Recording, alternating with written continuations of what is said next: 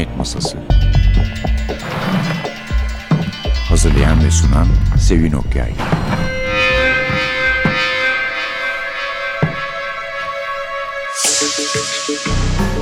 Merhaba, NTV Radyo'nun Cinayet Masası programına hoş geldiniz. Bugün size tanıdığınız bir yazarın son kitabını sunuyorum. Supi Varım, şu biliyorsunuz ödüllü İzmirli yazarlardan bir tanesi, diğeri Algan Sezgin Türedi.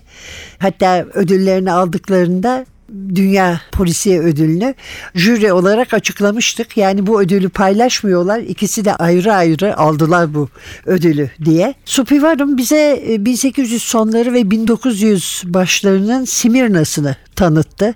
Mahalleleriyle, insanlarıyla ve sorunlarıyla tabii o dönemin sorunları savaşa yaklaşırken savaş sırasında ve yani gerçekten de mekan olarak kendimi görmüş gibi hissettiğim ve çok sevdiğim bir yer oldu ki çoğu kişi için de öyle olduğunu düşünüyorum. Farklı esrar çözücüler gördük yani polis de değiller aslında tam dedektif de değil bir tanesi ve şimdi de yani Kızıl Üçlemesi'nin ilk kitabı olan Simirna Kızıl'ında da bir Bolşevik Rus'la karşı karşıyayız. Sergey Andreyev bu ikinci kitap Kızıl Üçleme'nin ikinci kitabı Karanlığımın Kızıl Geçidi. Orada da Sergey Andreyev var. Ancak ilk kitapta Sergey İzmir'deydi. İzmir'e görevli olarak gönderilmişti parti tarafından. Bu kitapta gene parti göreviyle İstanbul'da böylece Supivarım da İstanbul'a gelmiş oldu. Yani İstanbul'u yazan biri sıfatıyla demek istiyorum. Ve macera İstanbul'da devam ediyor. İlk kitabı okuduysanız zaten bekliyorsunuzdur devamını. Burada da bildiğimiz şahıslarla başlıyoruz. İzmir'de İlk kitapta İstanbul'da başlayıp oradan İzmir'e gitmişti. Burada İzmir'den İstanbul'a geliyoruz ve İstanbul'u çok gezdiğini e, ve daha kolay yazdığını söylüyor. Çünkü aradığı mekanların hemen hemen hepsi bugün hala varmış. Demek ki biz de İstanbul'da olarak biraz nankörlük mü ediyoruz acaba diye düşünüyor insan ister istemez. Kitaplarını hatırlatayım isterseniz bundan önceki Karanlıkta iki Ceset, Gölge, Düello bu bir üçlemeydi. Dedektif Çırağı diye bir genç polisiyesi var ve ondan sonra da Simirna Kızılı, Karanlığımın Kızıl Geçidi. Bakalım bundan sonra neler yazacak diye merak ediyoruz ve kendisi buraya gelemediği için işleri nedeniyle telefonla ulaşalım dedik hiç değilse Supi Varım'a. Dolayısıyla program içinde yazarımızla birlikte olup konuşacağız. Şimdi ise arkadaşımız Suha Çalkevik her zaman olduğu gibi bize kitaptan bir bölüm okuyacak.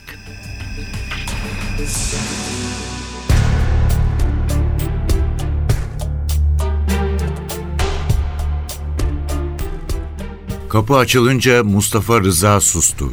Başını yana çevirdi. İçeri giren şalvarlı çocuk yer masasının yanından geçti. Elindeki tepsiyi sedirde oturan yaşlı adama uzattı. Hoca şerbet bardağını alıp beyaz bıyığının uzun sakalının örttüğü kalın dudaklarına götürdü. Çocuk yerde bağdaş kurarak oturan Mustafa'nın bardağını da verdikten sonra başı eğik geri geri yürüyerek odadan çıktı. Mustafa uysal halinden Hasan'ın evden kaçma fikrini kafasından tamamen attığını düşündü. Yaşı 12 olunca aklını başına toplamıştı demek. Yaşlı adam Mustafa'ya bakarak iç sonra devam edersin dedi. Üzerinde ince beyaz cübbe vardı. Sarı kalın beyaz kaşlarına kadar inmişti. Tesbihi bileğindeydi. Mustafa şerbeti aceleyle içtikten sonra bardağın dibinde kalan bademleri avuçlayıp ağzına attı. ''Ee ne diyordun?'' diye sordu Selahattin. Genç adam bademleri hızla çiğnerken kahvehanelerde herkes millicilerden bahsediyor dedi. Çoğu Anadolu'ya geçmek niyetinde. Talebeler, muallimler. Benim kulağıma da geliyor. Derslerini vermek gerek. Kaşlarını çatmış, başını sallıyordu. Başka, kahvehanelerde çok toplanan var.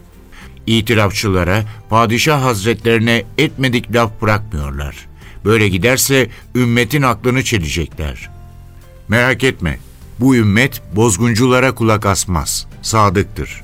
Yine de dizginleri elden bırakmamak şart. Başka? Silahlı mücadele istiyorlar. Sadece Ankara'dan medet umulmamalıymış. İstanbul'da da silaha sarılmak lazımmış. İşgalciler ve padişah yandaşları burada yıpratılırsa Ankara'nın işi kolaylaşırmış. Başlarında kim var? Öğrenebildin mi? Birine sordum. Adı Ziya Şükrü'ymüş. Avukat. Bazı akşamlar bayrak kıraathanesinde nutuk çekiyor. Tebessüm ederek, haddini bildirirsek diğerlerinin de aklı başına gelir, dedi hoca. Buradan çıkar çıkmaz İlhan Efendi'yi gör. Yarın akşam yemeğinden sonra bana uğrasın. Baş üstüne hocam. Ben de geleyim mi? Tabii. Densizlere hadlerini nasıl bildireceğimizi konuşacağız. Sensiz olmaz. Allah razı olsun. Işıldayan gözlerle hocaya baktı. Amin. Senden de razı olsun. Fırkaya, cemiyete çok faydan dokunuyor. İlhan ağabeye de söyledim. Keşke daha çok kazanabilsem. Benim param sizin paranız. Selahattin sakalını sıvazlayarak bir süre karşısındakini süzdü. Kollarını ona doğru açtı. Mustafa heyecanla yerinden kalktı, başını adamın göğsüne yasladı. Hoca onu kucaklarken içini mutluluk sardı. Adamın sakalından yayılan hacı yağı kokusunu içine çekti.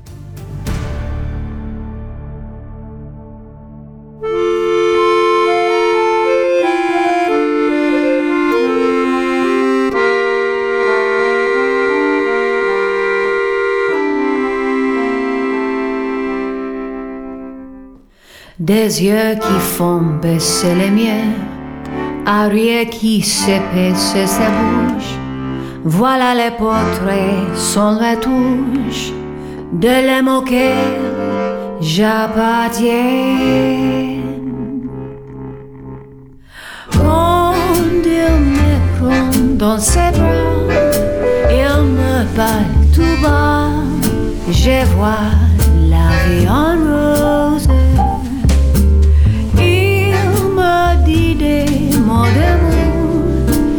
Mots de tous les jours, et ça me fait quelque chose. Il est entré dans mon cœur, on n'est pas de bonheur, dont je connais la cause.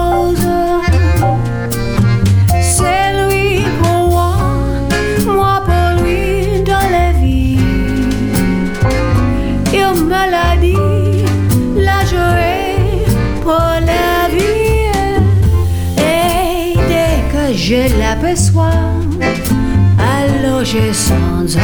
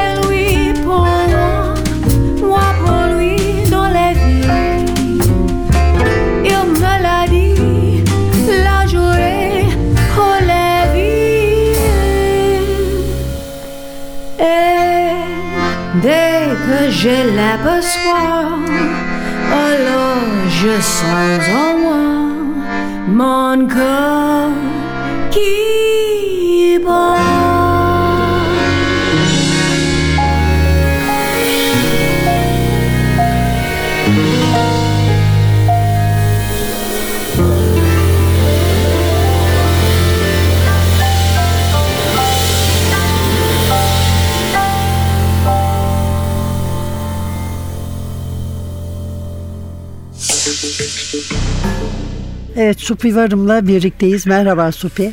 Merhaba, iyi günler diliyorum. İyi günler. Nihayet Kızıl Üçleme'nin ikinci kitabını okumak nasip oldu. Evet, da Kızıl Geçidi. çıkardım.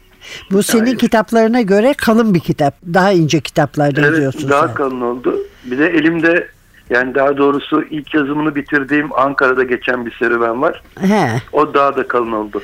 Tamam, Yine sen aynı karakterler. Vedalaşamıyorsun İşlemenin artık kitaplarla demek ki. Vallahi bir süre ara vereceğim. Hmm. Çünkü elimde şu anda bir Sergey Andreev macerası değil de şu benim Sokrates Elizeos. Ha ha Onun ha bir evet. macerası var. Öyle mi?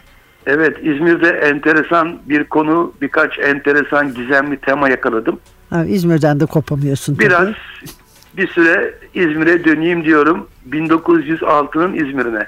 Eh birazcık bu tarafa doğru gelmişiz gene de değil mi? Hani Evet, evet. Tarih olarak da. Şimdi Simirna Kızılı gene Simirna'daydı. Ama bu sefer geçiyordu. İstanbul'dayız. İstanbul'da geçiyor. Diğeri de Ankara'da. Zaten Simirna Kızıl da galiba İstanbul'da başladıydı da ondan Evet, sonra Sergey evet, evet. Andreev İzmir'e gönderildiydi değil mi? Evet, Piotr'la buluşmak için. Hmm. İstanbul'da Galata'da başlıyor. İzmir'de devam edip bitiyordu.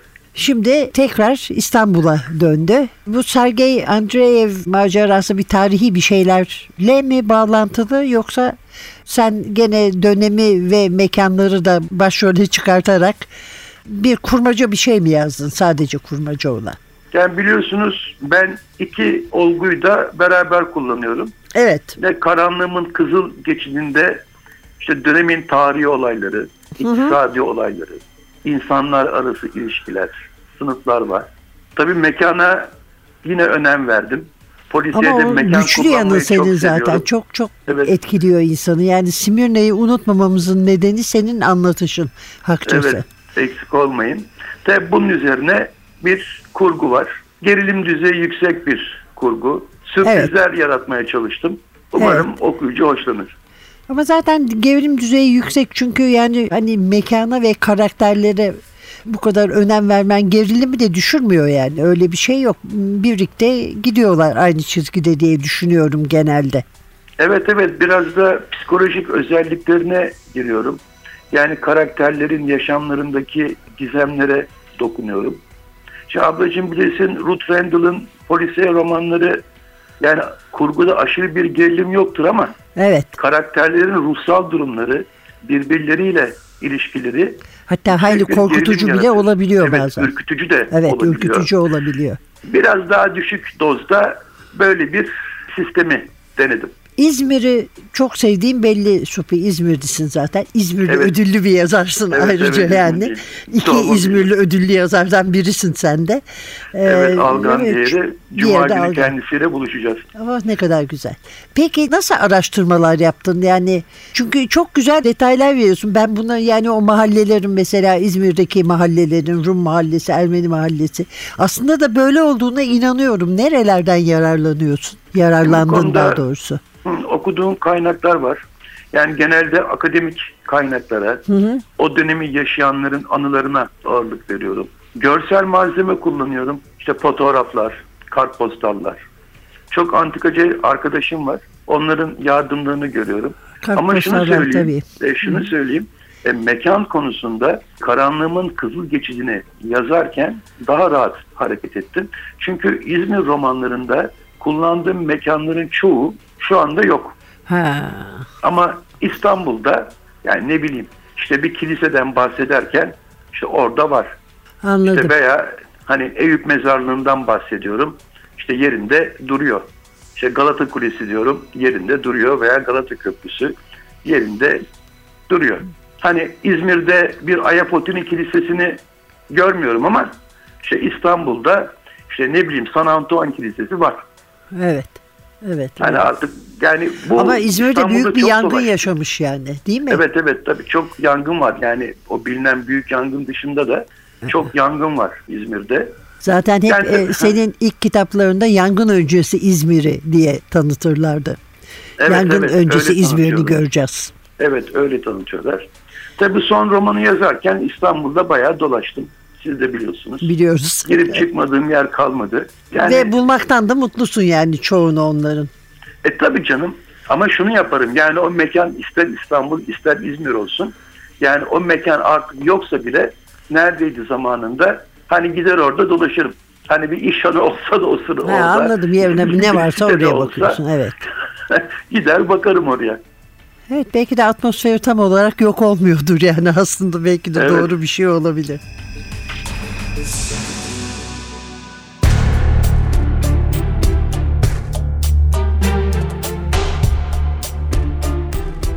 Sergey İngiliz baskınını ve düşüncelerini rasathanede genç kadına anlatmış ancak silahla pusuya yattığından yanına Ivan'ı aldığından bahsetmemişti. Rıhtımda Şileb'in yolunu beklediğini söylemekle yetinmişti. Larissa ana yurda karşı İngiliz komplosu olmadığı için rahatladığını söylemişti.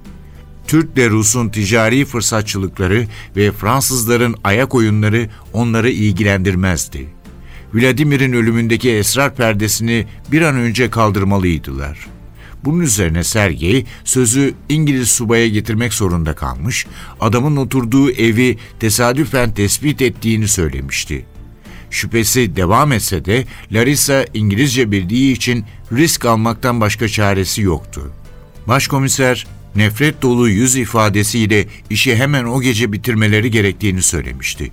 Subayın evine varınca Larissa kapıya sertçe vurdu. Diğer eli çantasındaki tabancadaydı. Sergey etrafa bakarken sustalıyı daha sıkı kavradı. Pencerede cılız bir ışık belirdi. Genizden gelen pürüzlü bir ses, "Kimsiniz?" diye sordu. Bristol hastanesinden hemşire Susan dedi kadın. Ne istiyorsunuz? Türkler karargahınıza saldırmış. Ölüler var. Yaralıların çoğu bizim hastanede. Ağır yaralı bir general sizi çağırmamızı istedi. Acele edin, ölmek üzere. Ne? diye bağırdı subay. Kapıyı araladı. Hangi karargah? Üzerinde külot ve fanila vardı. Gözlüğünün üstünden bakıyordu. Sergey kapıya sert bir omuz darbesiyle abandı. Yüzbaşı antreye yığılırken içeri girip üstüne atıldı. Gözlük antrenin malta taşına çarpıp kırıldı. Larissa kapıyı kapatıp tabancasını doğrulttu. Bağırırsan geberirsin. Sergey sustalıyı adamın gırtlağına dayarken kadın diğer odalara girip çıktı. Kimse yok. Subay debelenerek telaşla geri çekildi. Ürkek bakışlarla Russunuz dedi. Adam Rusça konuşunca çekisler soran gözlerle birbirlerine baktılar. Şaşkınlığını atan başkomiser, dilimizi bildiğinize göre işimiz kolaylaşacak diyerek tabancasıyla subayın alnını dürtükledi. Nasıl öğrendiniz? Geberin. Sergey sustalıyla yanağında bir yarık açınca haykırarak başını geri attı. Larissa tabancanın horozunu kaldırdı. Söyleyin. St. Petersburg Büyükelçiliğimizde güvenlik subayıydım. Çar devrinde. Yanağından sızan kan omzuna damladı. Kadın kin dolu sesle devam etti. Jean Berger'ı kim ihbar etti? Böyle birini tanımıyorum.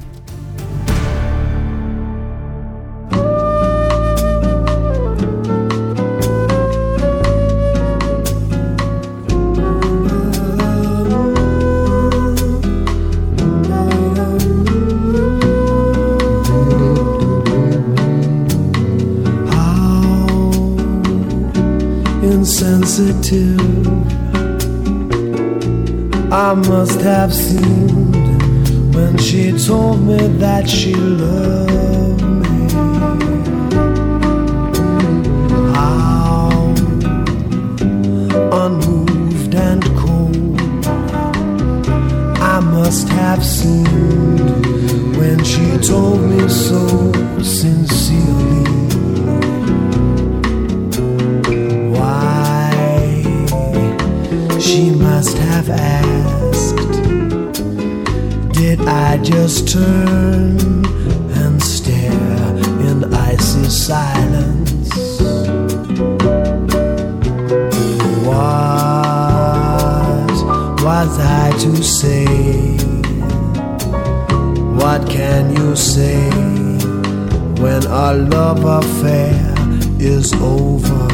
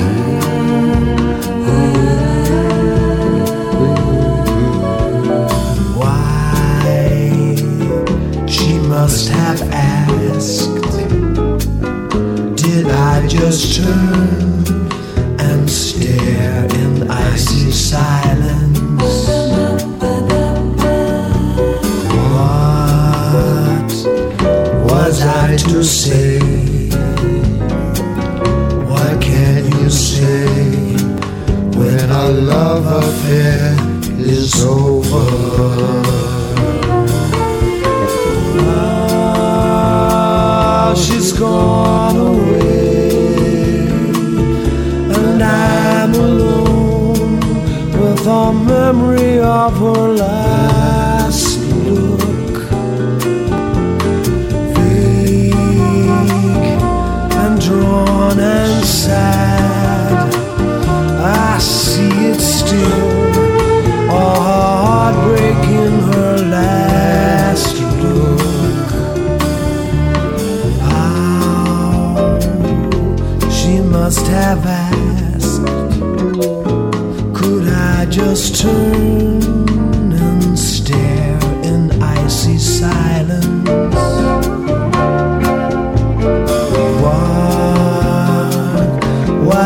to do? What can one do when our love affair is over?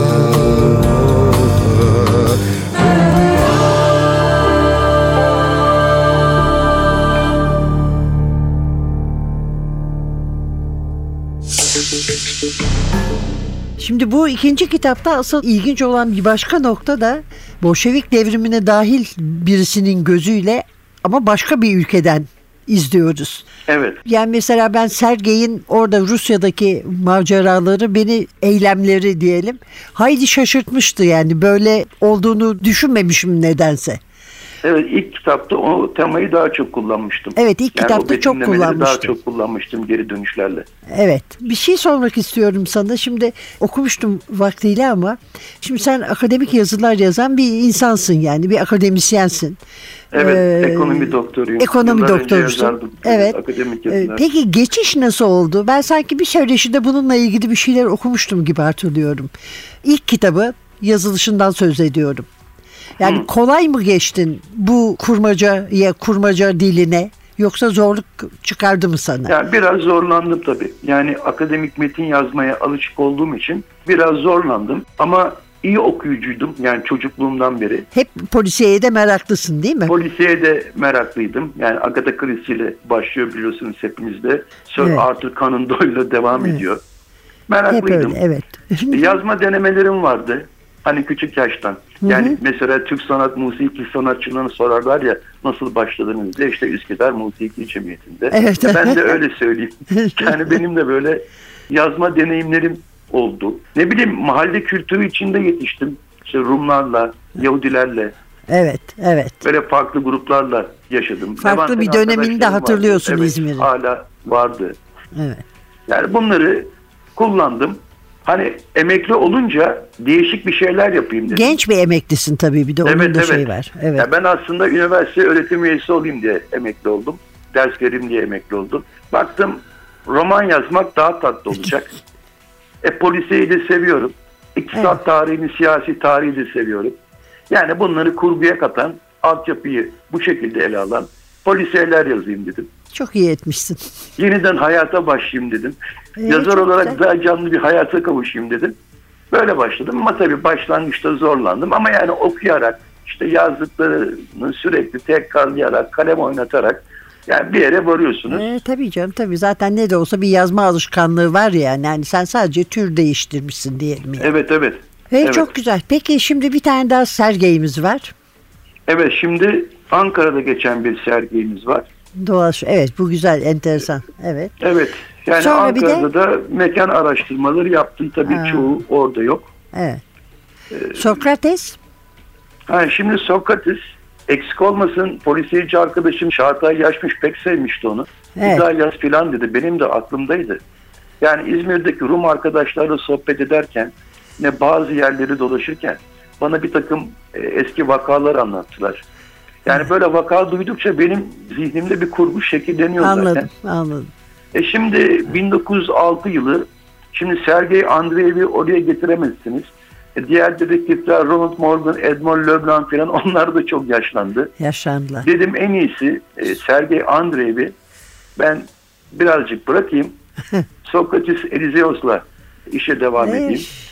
Ha biraz da karakteri değiştirdim özelliklerini. işte karanlıkta iki cesette Sokrates yabancı şirketler için araştırma yapan birisiydi. Evet. Sonra çeşitli olaylarla bundan vazgeçiyor. Romanda anlattım onları. Evet. Yani işi bir nevi hafiften özel dedektifliğe dönüştürüyor. Peki efendim. Çok teşekkür ederiz Supi bize zaman ayırdığın için. Ben teşekkür Bekliyoruz ederim. kitapları. Çok keyifli oldu. Bugün Supi Varım'la birlikteydik. İzmir'i yazan İzmirli yazar ama bu sefer İstanbul'u yazmış. Kızıl Üçleme'nin ikinci kitabı Karanlığımın Kızıl Geçidi ile. Önümüzdeki hafta bir başka yazar ve bir başka kitapla yeniden birlikte olmak umuduyla mikrofonda Sevin, masada Atilla. Hepinize heyecanlı, koşuşturmacalı bir hafta diler. Hoşçakalın.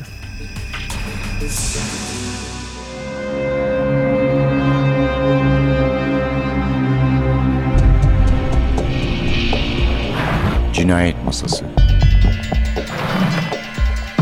Hazırlayan ve sunan Sevin Okyay